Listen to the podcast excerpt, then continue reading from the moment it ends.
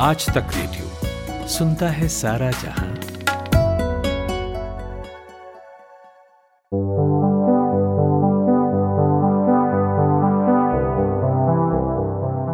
राष्ट्रीय नागरिकता रजिस्टर यानी एनआरसी से ये पता चलता है कि कौन भारतीय नागरिक है और कौन नहीं। जिस व्यक्ति का नाम एनआरसी में शामिल नहीं होता, उन्हें अवैध नागरिक माना जाता है। असम में बीते साल एनआरसी का मुद्दा गरमाया रहा उस वक्त एनआरसी लिस्ट में करीब 19 लाख लोगों के नाम हटा दिए गए थे। यानी लिस्ट के हिसाब से इतने लोग भारत के नागरिक नहीं हैं। इसे लेकर ज़बरदस्त विरोध भी देखने को मिला। इसके बाद से असम के लोगों को अपनी नागरिकता सिद्ध करने के लिए तमाम पापड़ बेलने पड़ रहे हैं। हालाँकि इसके आधार पर अभी तक ना तो किसी को देश से बाहर किया गया है, ना उन्हें किसी भी अधिकार से वंचित किया गया है। और इसके अपडेशन में हुई खामियाँ भी सवालों के घेरे में रही हैं। एक बार फिर एनआरसी के मुद्दे ने असम में तूल पकड़ लिया है। और अब तक क्यों 19 लाख लोग ट्रिब्यूनल में शिकायत नहीं कर सके जिसका उनके पास अधिकार था? क्या पिछले साल किया गया एनआरसी अपडेट जल्दबाजी में हुआ है? इन तमाम सवालों के जवाब आपको आज के पॉडकास्ट में मिलेंगे। नमस्कार, मेरा नाम अमन गुप्ता है और एनआरसी के मसले पर हमसे बात करने के लिए मौजूद हैं इंडिया टुडे मैगजीन में सीनियर एडिटर कौशिक डेका। कौशिक डेका जी बहुत बहुत स्वागत है आपका आज तक रेडियो के इस पॉडकास्ट में। जी धन्यवाद। तो कौशिक जी सबसे पहला सवाल आपसे यही है मेरा कि अचानक से एनआरसी की बातें एक बार फिर क्यों उठने लगी हैं? ये एक एफिडेविट से शुरू हुआ है। अभी गुवाहाटी हाईकोर्ट में एनआरसी के जो स्टेट कोऑर्डिनेटर है असम के हितेश देव शर्मा उन्होंने एक एफिडेविट फ़ाइल किया है जिसमें ये कहा गया है कि एनआरसी जो पब्लिश हुआ था लास्ट ईयर अगस्त में जिनमें 1.9 मिलियन लोग बाहर थे, वो एनआरसी शायद उसमें बहुत सारे गलतियाँ रह गया है। और उन्होंने एक आंकड़ा दिया है कि लगभग तीन लाख लोग शायद गलती से एनआरसी में उनके नाम आ गए, जिनको आना नहीं चाहिए था। और उनकी एक लॉजिक भी उन्होंने दिया है आपको याद होगा कि जुलाई महीने में 2019 में एनआरसी पब्लिकेशन के एक महीना पहले असम गवर्नमेंट और सेंट्रल गवर्नमेंट ने एक अर्जी दी थी सुप्रीम कोर्ट को कि एनआरसी के सैंपल्स जो है उनके वेरिफिकेशन होना चाहिए 10 से 20 प्रतिशत की वेरिफिकेशन होना चाहिए। तो सुप्रीम कोर्ट ने ये कहा था कि क्योंकि ऑलरेडी 27 परसेंट की वेरिफिकेशन हो चुके हैं दोबारा और ज़्यादा वेरिफिकेशन करने की कोई ज़रूरत नहीं है। रैंडम वेरिफिकेशन हो चुके हैं सैंपल्स के तो जो जैसे है एनआरसी टाइम पे पब्लिश हो जाएगा।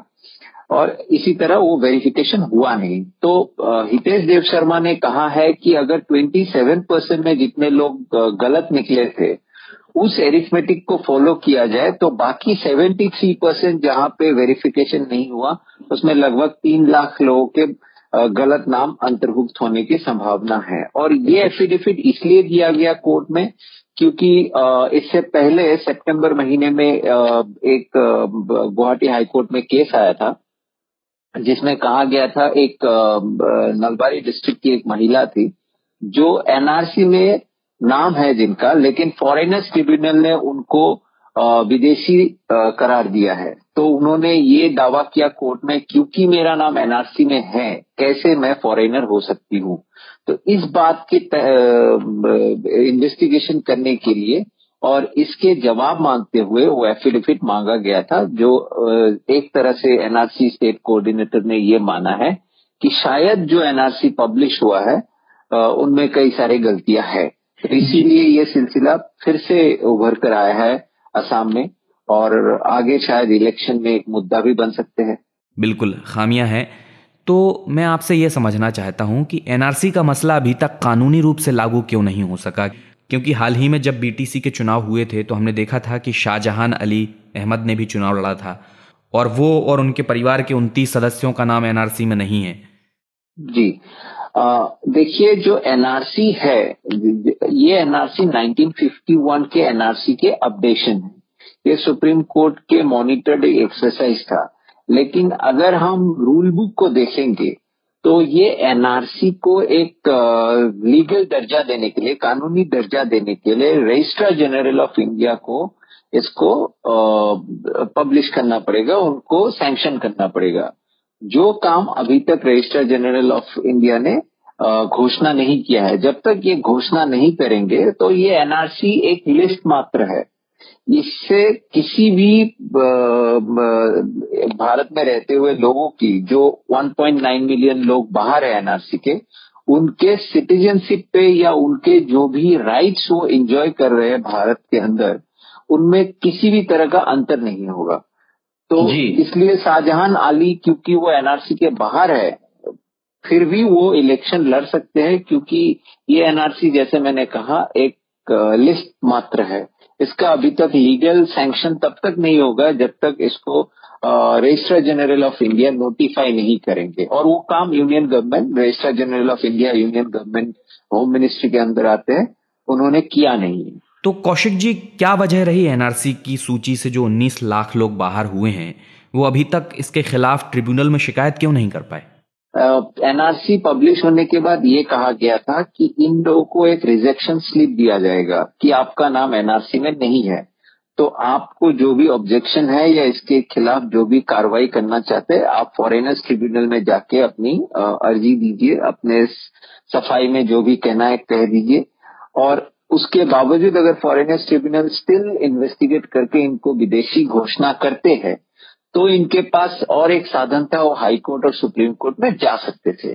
तो ऐसा नहीं कि एनआरसी से नाम हट जाने पर ही नेक्स्ट डे ही इनको विदेशी करार देके डिटेंशन सेंटर पे ले जाएँगे। इनके पास एक लीगल ज़रिया था। लेकिन वो रिजेक्शन स्लिप भी वो 1.9 मिलियन लोगों के पास पहुँचा नहीं है। वो प्रोसेस शुरू ही नहीं हुआ। शुरू होने वाले थे, फिर धीरे धीरे करके लेट हो गए। अगस्त 2019 से अक्टूबर तक पहुँच गए। अक्टूबर से फिर डिले हो गए। इतने में कोविड आ गए। तो पूरा मसला ही दब गया। इस पॉडकास्ट में अभी एक छोटे से ब्रेक का वक्त है। कहीं मत जाइएगा। अभी लौटते हैं। आज तक रेडियो, अब सुनिए आज तक की मोबाइल एप्लीकेशन पर भी। प्ले स्टोर से आज तक की मोबाइल ऐप डाउनलोड करें। ऐप में आपको सबसे ऊपर राइट साइड में तीन आइकन दिखेंगे। उनमें से एक जो सबसे बीच में है, वो है आज तक रेडियो का आइकन। तो उसे उंगली से ज़रा सा छू दीजिए और खुल जाएगा हमारा पिटारा, जिसमें क्या है। न्यूज़ तो हर जगह है, पर हमारे यहाँ न्यूज़ है सही कॉन्टेक्स्ट के साथ। खबर तो आ गई, पर खबर से आगे की बात क्या है? उसका एनालिसिस आपको हमारे यहाँ मिलेगा। और इस ठिकाने पर सिर्फ़ खबरें ही नहीं हैं। ज्ञान की बातें हैं, मज़ेदार किस्से हैं बतकही है और और भी बहुत कुछ है, जिसका स्वाद लेने के लिए इस गली के चक्कर लगाते रहें। आज तक रेडियो कहते हैं इसे, सुनता है सारा जहाँ। ब्रेक के बाद आपका स्वागत है। यह है पॉडकास्ट, मैं हूँ अमन गुप्ता और आज एनआरसी से जुड़े कुछ सवालों पर हमारे साथ बातचीत कर रहे हैं इंडिया टुडे मैगजीन में सीनियर एडिटर कौशिक डेका। तो कौशिक जी, अगला सवाल ये है कि एनआरसी के कोऑर्डिनेटर रहे हैं प्रतीक हजेला। उन्होंने कहा था कि पिछले साल जो लिस्ट आई थी, वो अंतिम है। अब हितेश शर्मा ने गुवाहाटी हाईकोर्ट में हाल ही में ये कहा है कि आखिरी लिस्ट आना बाकी है। तो इतना अंतर विरोध क्यों है दोनों की बातों में? अंतर विरोध नहीं है। आप पहले एनआरसी प्रक्रिया को समझना पड़ेगा। एनआरसी 1951 में जैसे मैंने कहा था 1951 में एक एनआरसी आया था। ये जो 2019 अगस्त में एनआरसी निकला है वो उनका अपडेशन है। ये कोई नया एनआरसी नहीं है। जी। और एनआरसी के अपडेशन एक समय के अंतर करते रहना होता है।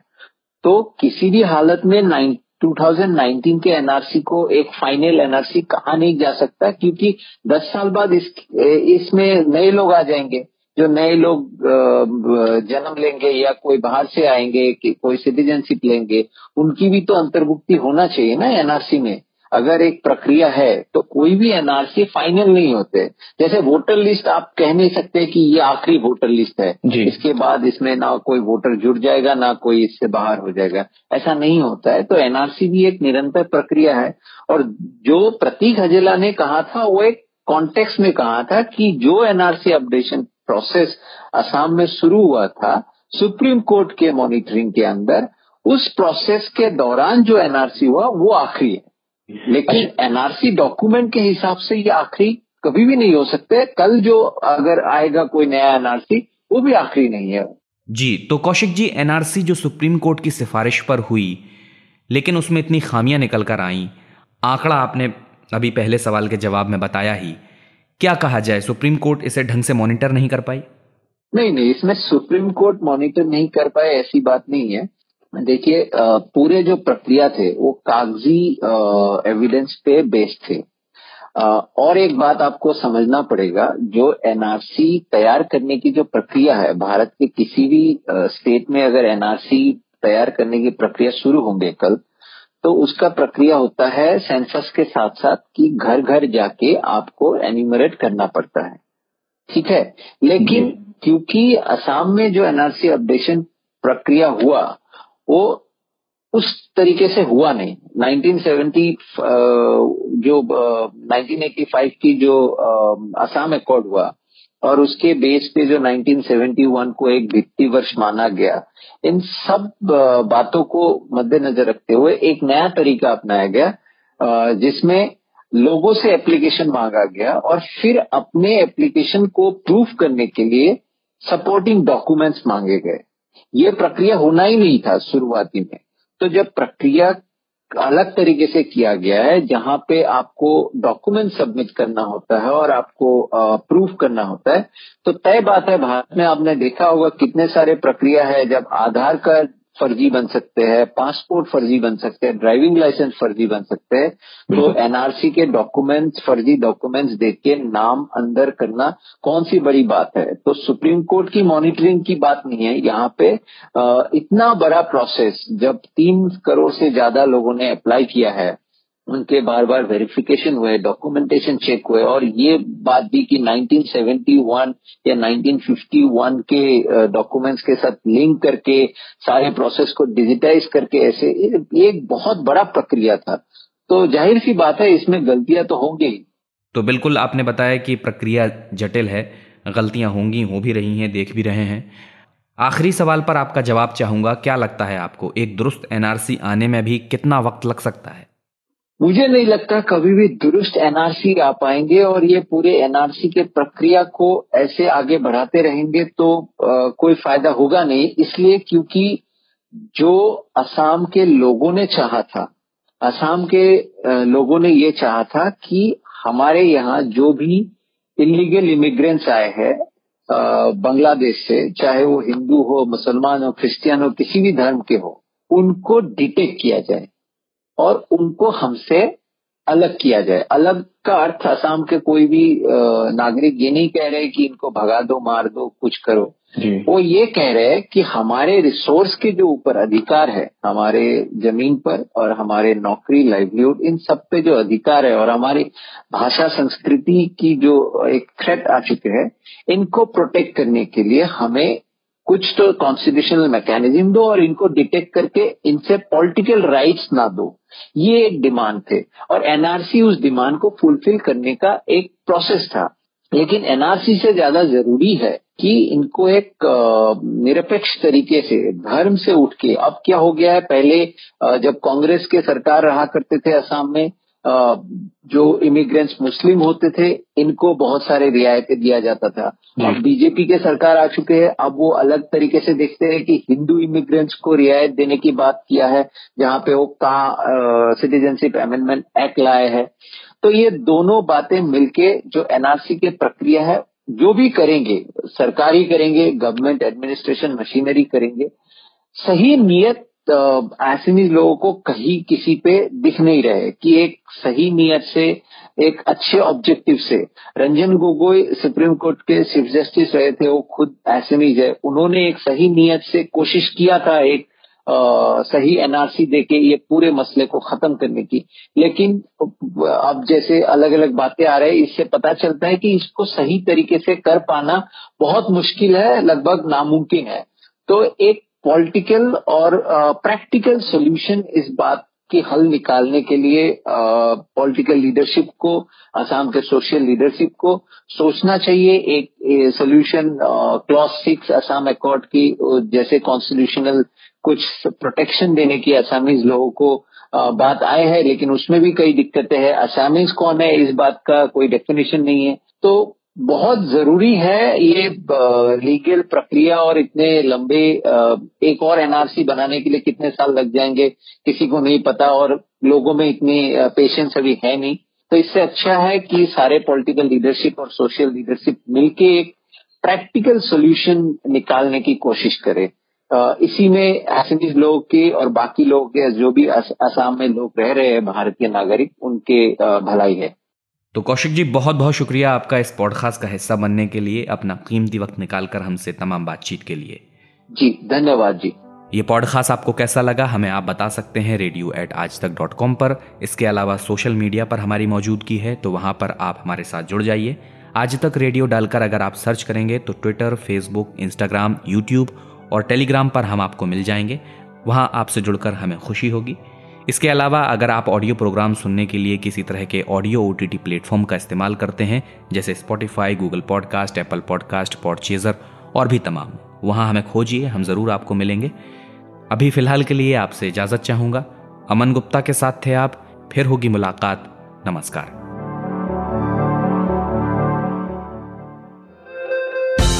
दिन भर की हलचल के बाद जब शाम ढल जाए तो चले आइए आज तक रेडियो पर। खबरों के सबसे अहम पड़ाव तक ले चलेंगे आपको। तसल्ली से बताएँगे कि दिन में हुआ क्या, और जो हुआ उसका मतलब आपके लिए क्या था। फ़ील्ड पर रहने वाले रिपोर्टरों की फौज है हमारे पास, एक्सपर्ट्स का जखीरा है। ये सब होते हैं इस डेली न्यूज़ एनालिसिस पॉडकास्ट में, जिसका नाम है दिन भर सोमवार से शुक्रवार, हर शाम, आज तक रेडियो पर।